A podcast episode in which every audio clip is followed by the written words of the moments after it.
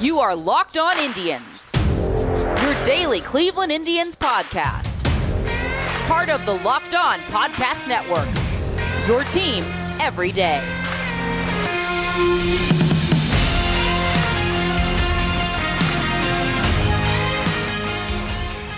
Hey everyone, it's Jeff Ellis of Locked On Indians. Want to tell everyone that our show is brought to you by RockAuto.com. Reliably low prices, all the the only place you ever need for parts for your car. Go check it out for yourself. So let's talk about the game today, and then we'll talk about the minor leagues as promised. This minor league season kicks off. Uh, well, kicked off last night. It's kicking off today. I'm recording this, so we have to talk about the way the Indians land the minor leagues. But let's start with the win eight to six. Uh, you know, not the strongest performance by Aaron Civale. Let's be honest. Only two strikeouts. It, it, that's been some of the concerning things I think with Civale and Plesac for me. Isn't the struggles? It's the lack of strikeouts. You just cannot succeed if you're not missing bats with the way the game is played right now. It's a lot easier to strike out players in general. Uh, for you know, I, I make a big deal out of what Shane Bieber is doing historically and I don't want to discount that because he's fantastic, but I would be curious to see what the strikeout rate or even percentage, like what percentage of the time a hitter comes to bat and strikes out now versus when, say, Randy Johnson pitched, which is who Shane Bieber was tied with for, you know, the consecutive strikeout streak before he set it for himself. Uh, looking at this one, just the two strikeouts, three runs on three walks and seven hits. Shaw, we were talking about how amazing he's been. Bit of a struggle. Two runs given up, one strikeout, one hit. Uh, does not fin. I mean, he so he comes in because Civale only goes five and two thirds.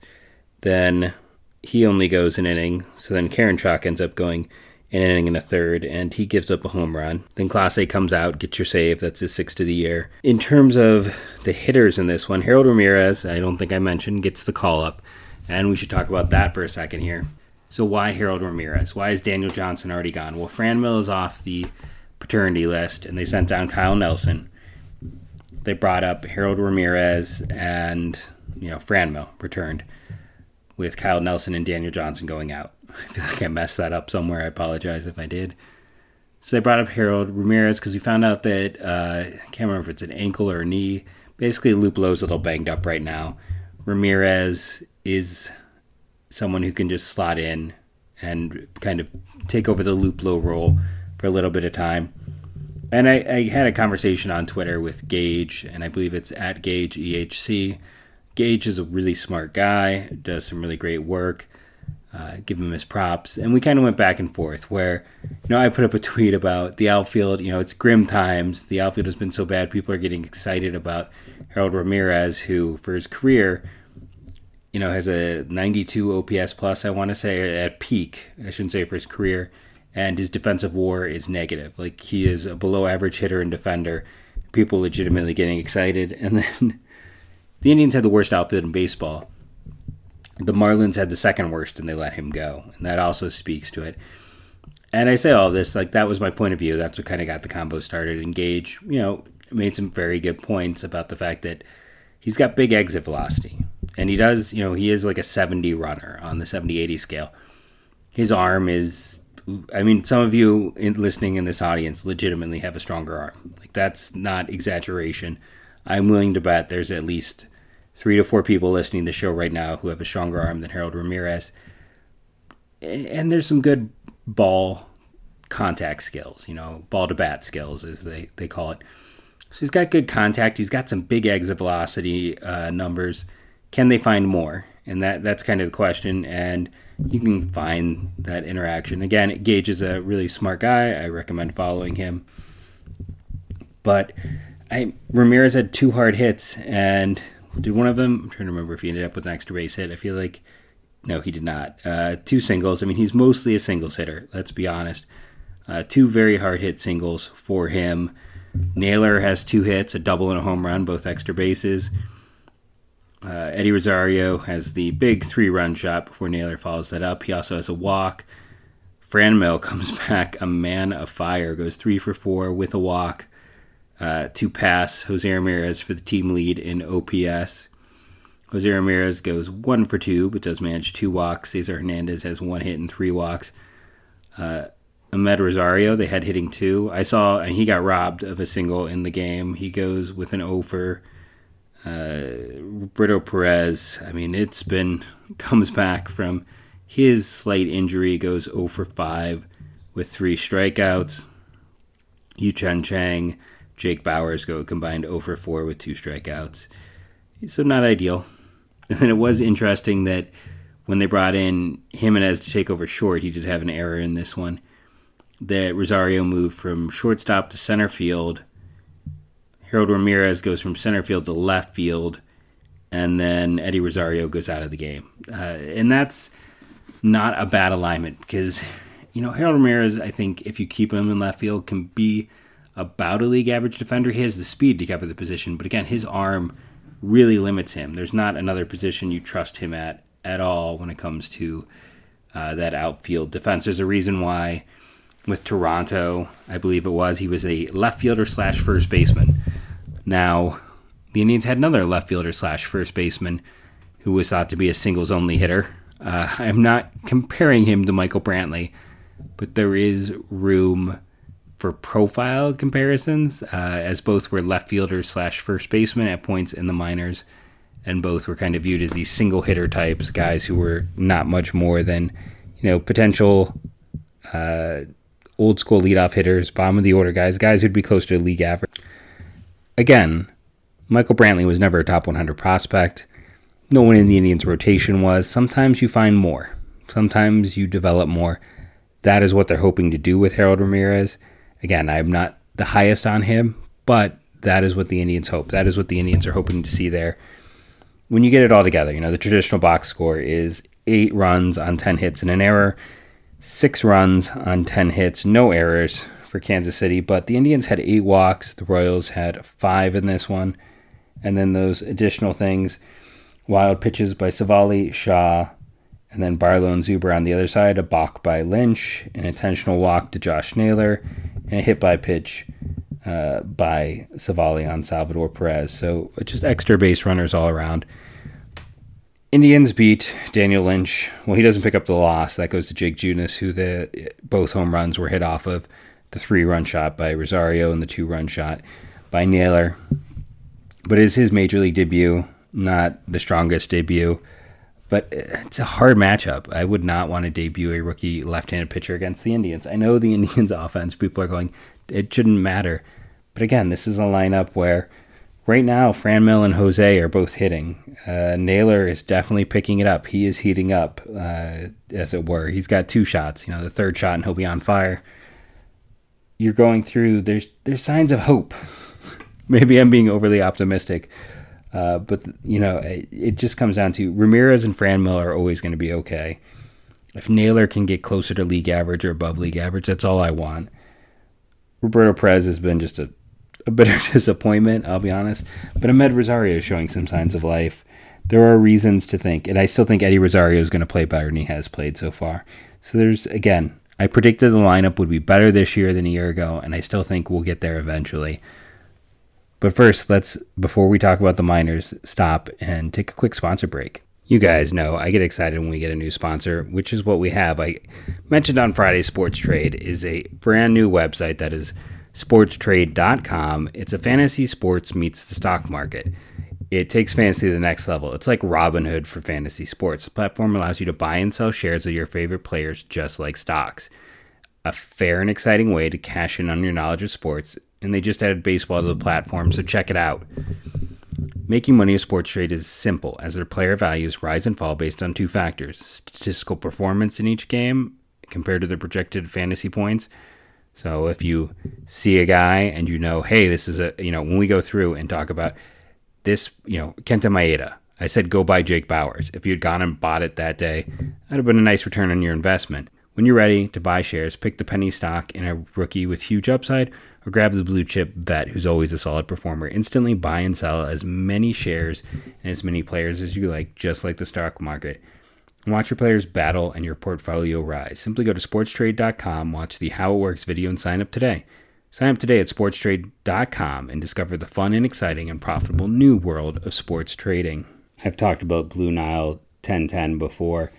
What I will stand by that I think is cool about this product is it's an all female designer line. It's 1010 because it's 10 female designers. And when you go, like for me, I just went to Google and I typed in the search bar Blue Nile 1010. It takes you right to the website and you can read the profiles. You can find out about these female designers, see which ring you like, and you get a backstory in a way. You get to know who made it, you get to know what their inspiration was, you get to find out about this product, all responsibly sourced from Botswana diamonds. You don't have to feel bad. They're, they're responsibly sourced. Go to BlueNile.com. That is Blue Nile 1010, or you can just do the Google search, Blue Nile 1010. Go check it out for yourself. I saw two or three that I thought were really nice, really interesting. Uh, I'm not the fanciest person, so the ones I saw were uh, kind of more of a classical look, but I thought they were quite cool. Check it out for yourself. Again, that is Blue Nile 1010 collection. So let's talk some minor league baseball. If you get a chance and you're listening to the podcast right now, it's kind of humorous to pause and go look at the Columbus Clippers roster and staff. I don't know when they're going to update or change this, when I got the email from the Indians, uh, you know, when the advantage of now being considered media, is they sent me a list for all the other levels, and their note was that AAA was essentially going to be similar to what we saw, will be comprised of most of the current alternate site players. So I was kind of curious to see what their AAA roster would look like. So when I went to the Columbus Clippers roster and staff, listed is Brady Aiken, Raymond Burgos, Ben Krauth, Jordan Stevens, and then catcher uh, Angel Lopez Alvarez. You know, it's everyone's been asking me about Brady Aiken for a while. Uh, he's listed there.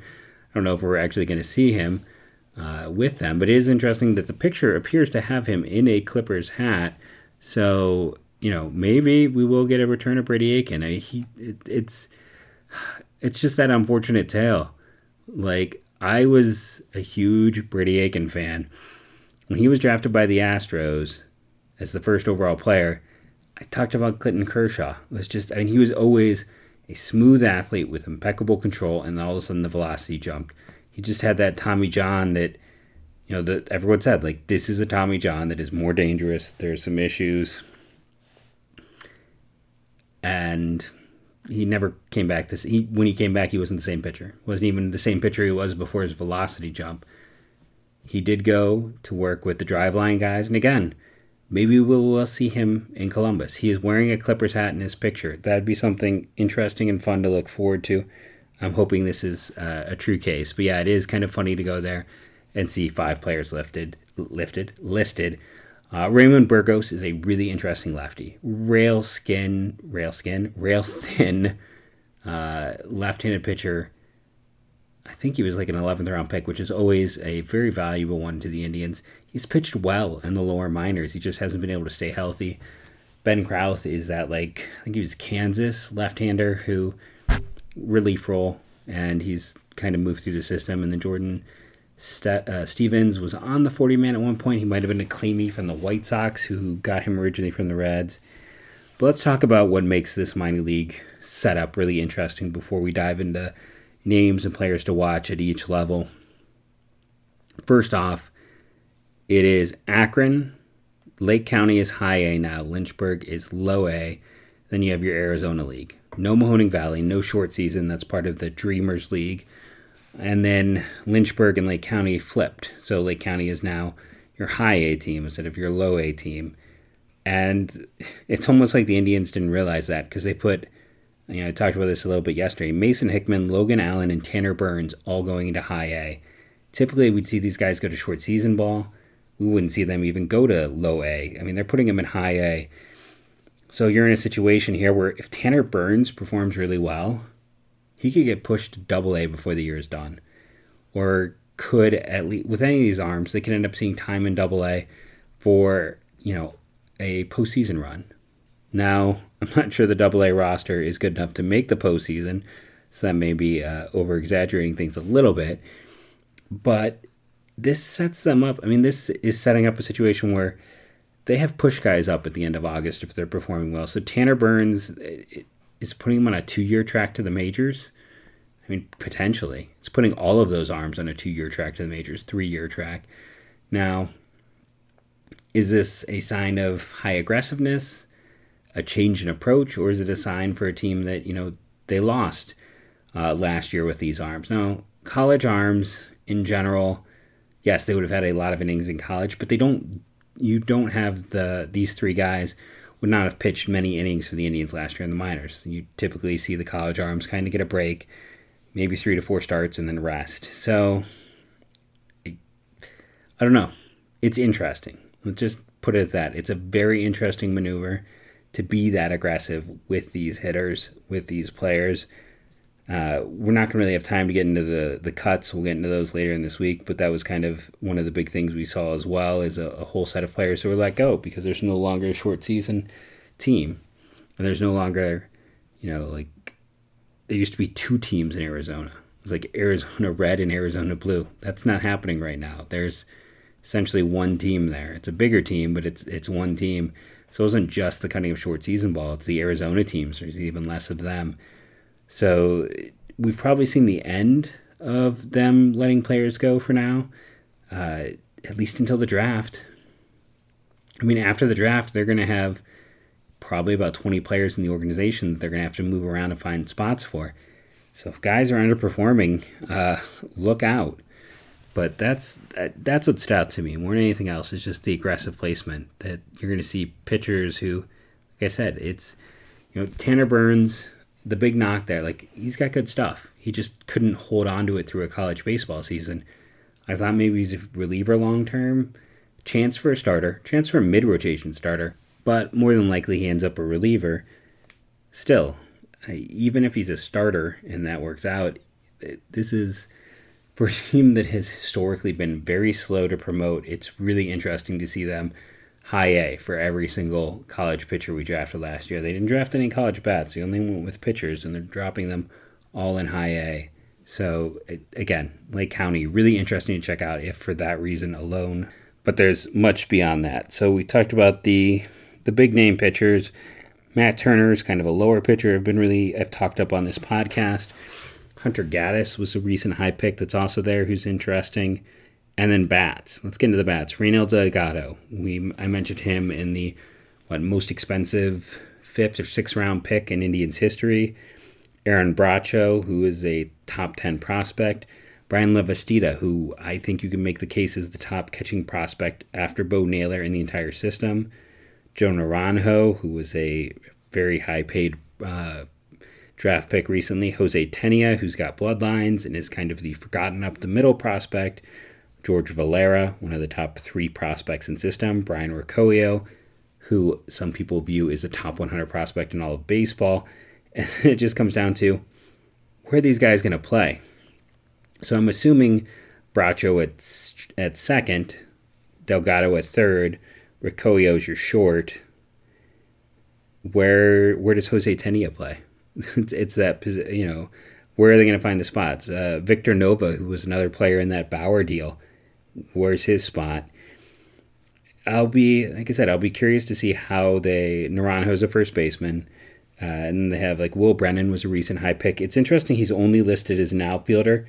He was drafted as a two way player. I talked about him extensively because he's like a backup platoon outfield type, and he's like a, a lefty not necessarily a loogie, but close to a loogie as a left-handed pitcher, which kind of made him the perfect two-way player because he's not great at either enough to make you. He's good at both, but doesn't excel in one or the other. Where you wouldn't consider him, you'd want to have him stop doing one role to do the other. Not listed though on the pitchers, so I don't know if they've decided to not have him pitch or what. But that Lake County team on first blush was definitely the one. First, I looked at the pitching, and then I looked at the hitting, and I'm like, okay, you know, you have the opportunity. This is a team to cover. This is a team to check out. Let's take a moment here and check in with one of our sponsors, betonline.ag. Remember, when you go to betonline.ag, use the promo code locked on to get a 5-0. That's 50% bonus on your first deposit. Let's look at the Indians line for tomorrow's game. 8-10 game. Sam Hentges versus Mike Minor. Hentges is getting a run and a half. Money line is negative 155 for the Indians, plus 135. Or no, that's the run line. Money line is plus 129 for the Indians, negative 139 for the Royals. over under is nine runs. That's you know the average we see for them is about eight and a half. So they're expecting a high scoring affair. I have to agree. Hentges hasn't looked great in his call up. Minor has pitched better this year. The Indians do hit lefties much better, but I still think that you have to favor the Royals heading into tomorrow's game. And if you think that this is a, a situation where I'm completely wrong, then you should go to betonline.ag today. Use the promo code locked on, get that 5 0 50% bonus, and go put some money on the Indians. Uh, I'm looking at the side, and there's so many things you can do politics, soccer, tennis, horse racing, martial arts. Uh, I'm very curious to look at political futures. It's all here. It's it's fascinating to go check out. So go check it out for yourself at betonline.ag. Talked about Rock Auto at the top of the show. They are our title sponsor. They've been a sponsor for over a year now. It is a fantastic commitment to the show and to the Major League Baseball podcasts over here on Locked On in general. How can they afford to do that? How can they afford a year of advertising? It's because they have a great product. You don't stick around for a year unless you have a good product. And Rock Auto, it's not so much a product as a service, you know, as I would teach my students, uh, products first services. But what the service they have is getting you the parts you need for your car at fantastic prices. It's one central location, family owned, cuts down the overhead. I've talked about all of these things. Go check it out for yourself. It is a great tool for you. It is a way to make sure you are getting a good deal on the parts and pieces your car is going to inevitably need. Cars break down, you need replacement parts. Rock Auto is the place to go. It's always a reliably low price. You can go check it out for yourself at rockauto.com in the How'd You Hear About Us box type locked on, locked on Indians, locked on MLB, some form of locked on, lets them know that we sent you and that their advertising dollars are well spent. That is rockauto.com and make sure you tell them that Locked On sent you. So let's talk about the rubber ducks next. Yes, I always type the arrows at first when I go to do it. Yes, uh, they're no longer following me on Twitter. You know, there, there's there's some reasons why they shouldn't maybe still be my, my favorite affiliate but it, it's always going to be near and dear to my heart. I spent years during the summer living in that press box, getting free dinner uh, on the Rubber Ducks and interviewing players. It was a special experience. It was my first time getting to be, in my mind, real media. Now, I say that and I laugh about it because I had been on ESPN's radio. I had been on John Stashower's show on draft night to talk about the draft. I had appeared on talk radio, uh, morning drive radio on pretty much every major city except for Cleveland and New York to talk the draft uh, when I was at Scout. I had done all of these things, but being in the press box was a brand new and fun experience, and that's I'm never going to forget that. That's always going to be something that stands out for me. So let's talk about this Akron team just right now. Who is there? Who is in place? So Will Benson, he's still an interesting player. I don't know if it's ever going to come together. Loud tools, loud skills Oscar Gonzalez has always been fascinating because the rare rate at which he walked. You know, normally when I say that, I mean it's a high rate. No, this is a guy who might walk like once a month. Bo Naylor, massive prospect, one of the top, could end up being the top catching prospect in baseball by the end of the year, uh, especially with graduations of some other guys. Let's talk about the prospects that are the most interesting to me. There's three of them. Jose Fermin, he has been Rule 5 eligible the last two years, hasn't been selected because he's been stuck down in A ball. Really good rate data in terms of walks and strikeouts. Interesting prospect, a breakout here, and he might be someone they have to add to their 40 man. And he's not someone I included in that initial list of 11 or the four additional names when I went to 15. One of the additional names was Richard Palacios, who they drafted out of Towson a few years ago fun uh, braggy fact with that is back when I was at 24 7 draft night, I would write up every single pick on day one. So that's, you know, ends up being close to 100 picks. And then I would do a day three mock, and essentially I would reset my big board of best available. Uh, so yeah, I would go to bed about 6, 7 a.m., and then wake up around, well, it depends. If I had interviews, sometimes I would go to bed around 6 and wake up at seven, do an interview, take a nap, do another interview, take a nap. But eventually I would get two to three hours in before the draft would begin again. And that year in my third round mock reset, The only pick I got correct, Richard Palacios to the Indians. The reason I predicted it was young first class, high level production, production up the middle, good bloodlines, all sorts of things to like. And he performed really well upon being drafted, but was the unusual, like I said, it was Tommy John surgery for an infielder. Missed time. They're putting him aggressively in double A. He's a guy, if he performs really well, is going to get 40 man consideration. And then hitting wise, the crown jewel, Tyler Freeman. Either one, two, or three in the Indian system, depending on how you want to look at him as a prospect. You know, there are those who put him one. And the hard part for me with that is he doesn't really display anything outside of hit tool. So it's how how can you figure out Ty Freeman and his exact value? He hits everywhere he goes, but hit tool is often like the one tool that translates the least as a player rises what do you do there? I mean, I think I believe I had him number two, and I believe in him as a prospect. Pitching wise, this is where this team gets shaky. I don't know who I would consider the top prospect in this pitching group. Uh, at points, it would have been Juan Hillman, Justin Garcia. Part of me thinks uh, Jonathan Tenia is maybe the most interesting, or Juan Mota. Pitching wise, there's not a whole lot there. It's a lot of guys who have just. Shane McCarthy's been effective, but he's an older pitcher. It is a group of guys who have put in their time. You know, it's not a group of high end prospects there.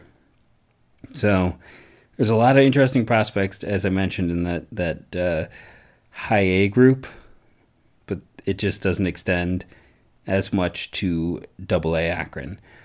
Later this week, you know, we'll we'll dive into Lynchburg, which has uh, a bunch of relatively high draft picks from the past few years.